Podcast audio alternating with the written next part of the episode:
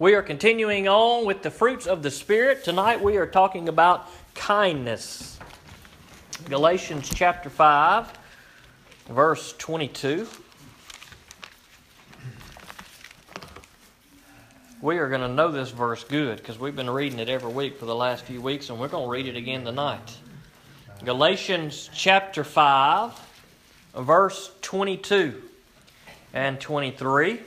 These are the fruits of the Spirit. Uh, up to this point, we have covered uh, love, joy, peace, and patience, and tonight we're going to talk about kindness. But the fruit of the Spirit is love, joy, peace, patience, kindness, goodness, faith, gentleness, self control. Against such things there is no law. Let's pray. God, we thank you for uh, kindness. We thank you that we can uh, just talk about that a little bit tonight. God, we thank you for your kindness. We see your kindness uh, throughout your word uh, of you being kind to your people. And God, we live it out in our lives. We experience when you are kind to us, dear Lord. And so I pray that you would help us to, to show that kindness that we receive from you to other people that we come in contact with. And that when people see a kind act that we may do, God, let it never be so that people can congratulate us, but God, let them see you through us and through those kind acts. And so I pray that in these few minutes, as we just talk about kindness, that you would just bless the reading of your word. In Jesus' name I pray it. Amen. Amen. Last week we talked about uh, patience, and if and if and if patience is is is is trying to uh, bear with people and and not giving people what they deserve, that is maybe sometimes somebody does something to you and maybe they deserve for you to snap at them. Patience is not snapping at them. If if if that's what patience is, then kindness would be giving people more than what they deserve. Patience would be just kind of holding back and not doing anything, but kindness would be going that extra mile and say, not only am I going to be patient with someone, but I'm going to give someone something. Maybe they haven't done anything special, maybe they haven't earned it. I'm not paying them back. They haven't done anything to deserve this, but I am going to do something and I'm going to go above and beyond.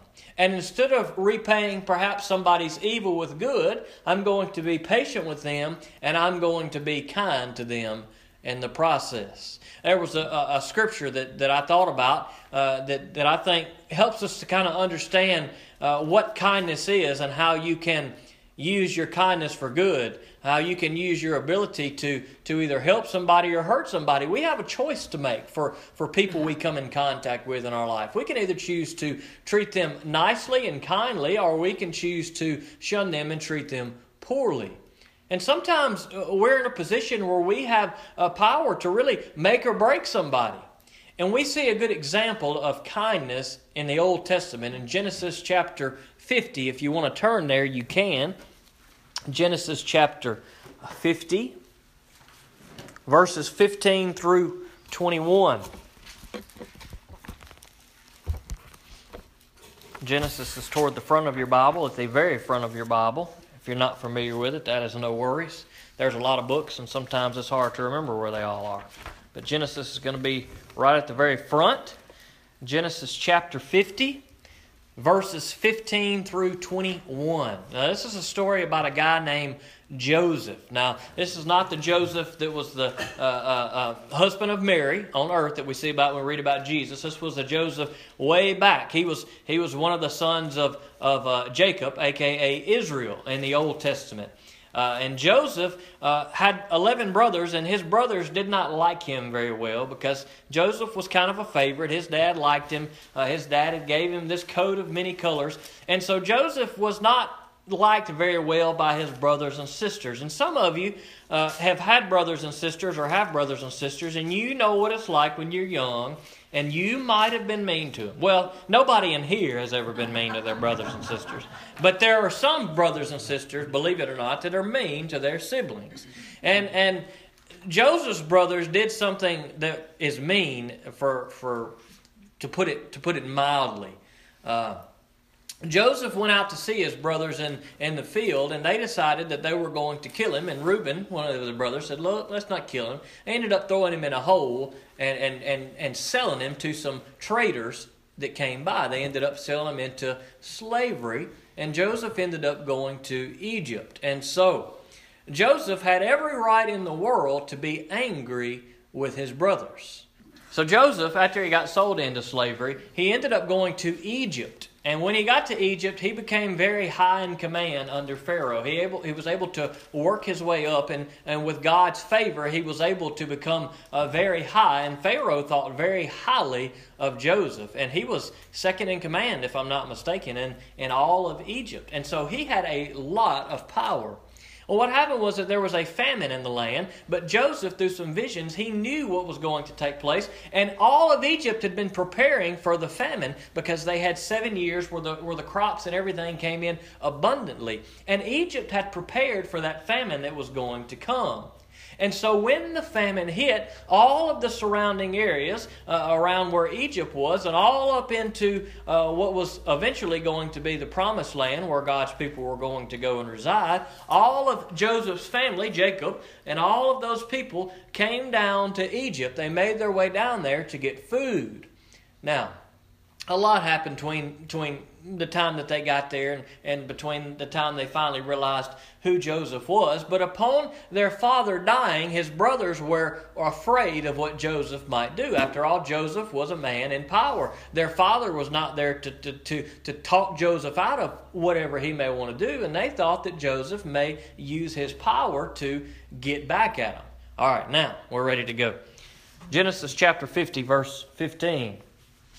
When Joseph's brothers saw that their father was dead, they said to one another, If Joseph is holding a grudge against us, he will certainly repay us for all the suffering we caused him. Now, they caused their brother a lot of suffering. Can you imagine can you imagine being thrown into a hole and then being sold off to strangers when they came by and then being in slavery? You spent your whole life with your family, with your father, with your brothers, and now all of a sudden you are sent to a foreign land. Now, we can understand that Joseph was probably hot. He probably, maybe he wasn't, maybe he wasn't upset about it. I don't know that the text ever tell us, but I would be upset about it. And it's, it's likely to think that at least for a period, that maybe Joseph was upset about it too, and his brothers, they knew it. They said, Oh, Joseph, he may, he may still be holding on to this grudge of what we did. What we did to him was pretty bad. Let's go a little further in verse 16. So they sent this message to Joseph Before he died, your father gave a command. Say this to Joseph Please forgive your brothers' transgressions and their sin, the suffering they caused you. Therefore, please forgive the transgression of the servants of the God of your father. Now, Joseph's brothers realized that they had done nothing to deserve Joseph's forgiveness. They had done an evil thing. There was nothing that they could ever do to make up for that. They were worried that, man, if Joseph repays us in this, accordingly to what we did for him, we are in big trouble. And so all they could do was say, Look, please forgive us. I, uh, we're asking you, please forgive us that, that you won't hold this grudge against us. They sent this message. Dad said, Don't, don't hold this grudge. Just forgive your brothers for what they did. They were really concerned because they knew that Joseph had reason to retaliate against them. Let's read a little further. Jesus, uh, excuse me, Joseph wept when their message came to him.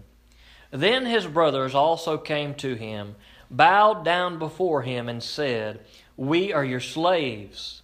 But Joseph said to them, Don't be afraid. Am I in the place of God? You planned evil against me. God planned it for good to bring about the present result, the survival of many people.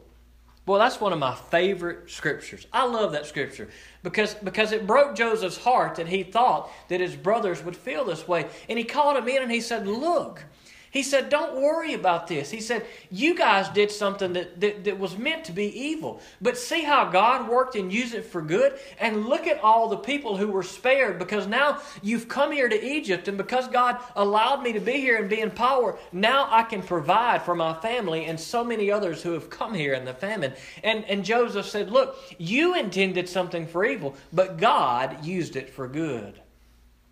And that's one of my favorite verses as a Christian Because you know what? Sometimes I see evil going on. Sometimes evil things are done to me, or I see evil in the world, and I think, man, that's just not fair. That's not right. But then I'm reminded of this verse, and I think, you know what? No matter how bad things may be, God can take the worst of the worst. And we may not understand how something evil could ever turn into good, but God can take something and He can take something evil and He can make it into something good. And that's an awesome message that Joseph was reminding his brothers about. Joseph wasn't holding a grudge. Joseph could have had anything he wanted done to his brothers. He could have kicked them out. He probably could have had, had them killed. He could have done anything that he wanted to do to his brother. But instead, he praised the Lord and said, Look, God knew what he was doing. He was patient with his brothers. He, he was patient. He, he let them come in. He gave them what they needed. They had been in Egypt for some time at this point, and he had been patient with his brothers. And now he is showing them kindness above and beyond what they deserved.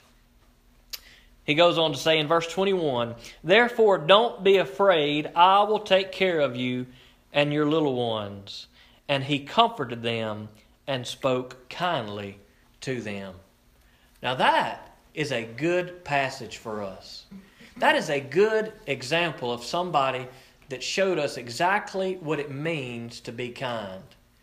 And that is to love those people who may do you wrong that is to go above and beyond.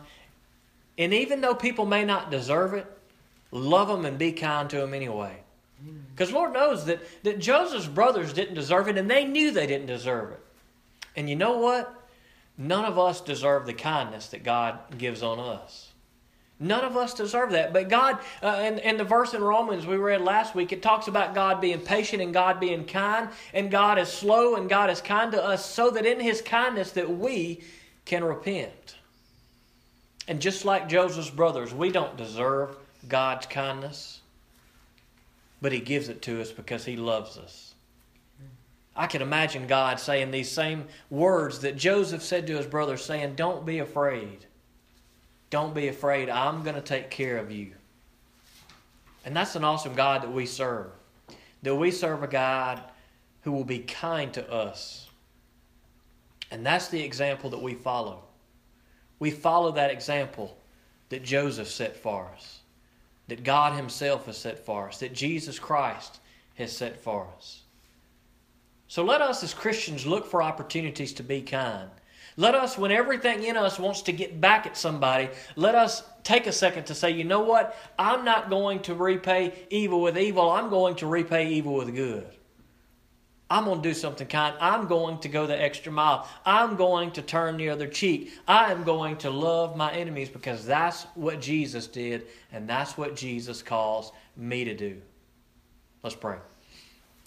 God, I thank you for this good word tonight. I thank you for the story of Joseph. I thank you for working in his heart so that he could have that forgiveness to, to be kind to his brothers. And I pray that you would teach us that same type of kindness in our life, God that we would be able to just love those people that, that may have done evil to us. God, that if we see evil that's been done or uh, in our life, or maybe we experience something that's going to be done, God, that you would help us to know that you can take the worst of the worst and you can make something great out of it.